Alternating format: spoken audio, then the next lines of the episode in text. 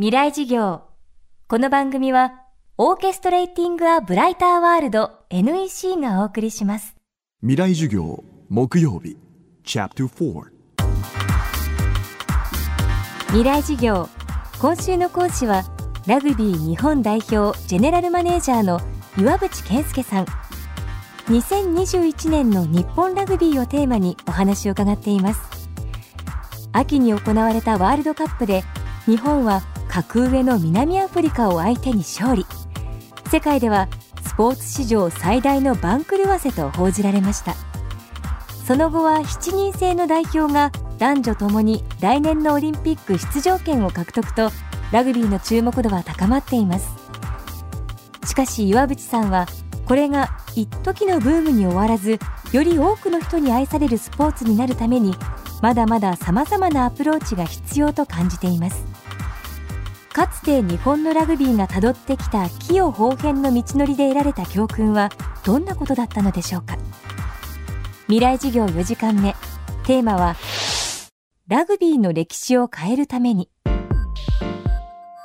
1980年代は、えー、ラグビーあるいはラグビー場に本当にお客さんが足を運んでくださって、えー、まあお正月にテレビをつけたらラグビーをやって、えー、6万人のお客さんの中でラグビーを行われている状況がありました。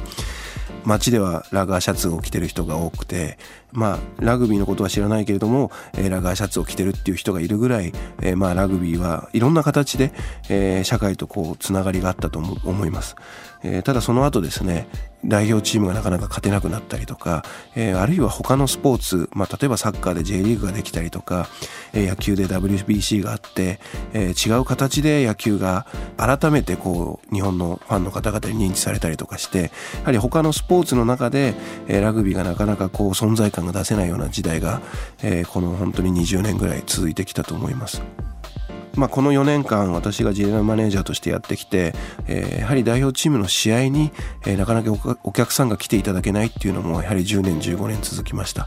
えー、でその中でお客さんが来てくださるゲームっていうのはまず日本代表が強いということそして相手が何よりも強いということ、えー、この2つを満たさなきゃいけないということで強いチームを日本においてその中で日本代表が勝つと。そういうことを試みるために、えー、この4年間いろんな、まあ、強いチームを呼んできました。で、一番やりたかったのが、やはり世界で一番強いと言われるニュージーランド代表を、えー、日本に呼んで試合をすることでした。えー、それが2013年にできたんですけれども、えー、でもその時に一つ思ったことはやはり私は日本代表の試合の時にはやっぱりどうしても日本代表のジャージを着て日本代表のジャージの色で競技場を埋めてもらって、えー、皆さんに応援してもらいたいと。でもニュージーランド代表とやった時は、えー、ほとんどのお客さんが日本代表のジャージを着てくださったんですけれどもやはりまあニュージーランド代表はオールブラックスと呼ばれる黒いジャージでやはり黒いジャージを着てる日本のお客さんっていうのが結構いらっしゃったんですね。でそれはやはりまだまだ日本の代表チームに誇りを持てなかったりとかニュージーランド代表を応援するような方々がまだいらっしゃってでそれを変えるにはどうしてもやっぱりワールドカップで勝たないとやはりまあ日本の、え方々に、え自分たちの国の代表チームにやっぱり誇りを持ってもらえないと。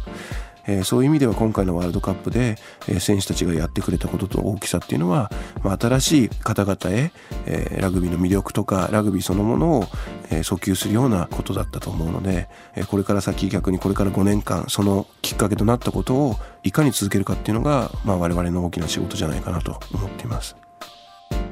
ワールドカップという歴史に刻まれる活躍を成し遂げるには言うまでもなく目標の設定が非常に重要です次回自国開催のワールドカップで日本は何を目指すのかそして岩渕さんが2021年を見据えて強化を続ける理由とは？19年のワールドカップ、当然、えー、まあ日本でやるワールドカップです。で、私はまあ15年のワールドカップがいかに重要かっていうことをずっとまあチームとかにも話をしてきたんですけど、その理由とすれば、えー、ずっとワールドカップの目標はベスト8っていうふうに言ってきたんですね。だけど、えー、ベスト8というのはオリンピックでいうと入賞で、入賞を狙いますって言ってる競技は、誰も応援しないと思いますしなんとかやはり19年の時にはベスト8よりも上の目標を掲げないといけないというふうに思ってましたで今回まあ15年のワールドカップでベスト8と言い続けてきたのはやはり19年の目標をどうしてもベスト4最低でもベスト4にしなければいけないとベスト4っていうのはまあオリンピックで言えばメダルになりますのでやはりまあそこの目標を19年のワールドカップでも最低でもベスト4に行くようなチームに作っていかなきゃいけないと思っています。あのまあ、2019年、2020年のワールドカップそれからオリンピックはやはり日本で行われるのでいろんな形で日本の、皆さんに、えー、ラグビーそのものに接していただけるあのすごくラグビー界にとっては大きなチャンスになると思っています。一方で、2021年が始まってしまうと、えー、まあそういった大きなイベントは、えー、もうその後いつ来るかわからないような状況になってしまうので、そこから先に、やはりラグビーが日本の中で、あるいはアジアの中で、あるいはまあスポーツ界とか社会の中で、しっかりとしたプレゼンスを持つような、えー、そういうような形に変えていかないと、えー、本当にこれから5年のお祭り騒ぎで終わってしまうので、やはり、えー、まあそこまでに国内のリーグですとか国内のまあプレーの環境とかあるいは例えば今女子の、選手たちは恵まれない環境の中でずっとみんな頑張ってきましたけれども、え、女子の選手たちも安心してプレーできるような環境とか、まあ、そういったことを整備しておかないと19年20年の成功というのはやはり後には続かないというふうに思っています。未来事業。今週はラグビー日本代表ジェネラルマネージャー岩渕健介さんを講師に迎え2021年の日本ラグビーをテーマに伺いました未来事業来週の講師は株式会社アエル代表取締役矢島理香さんです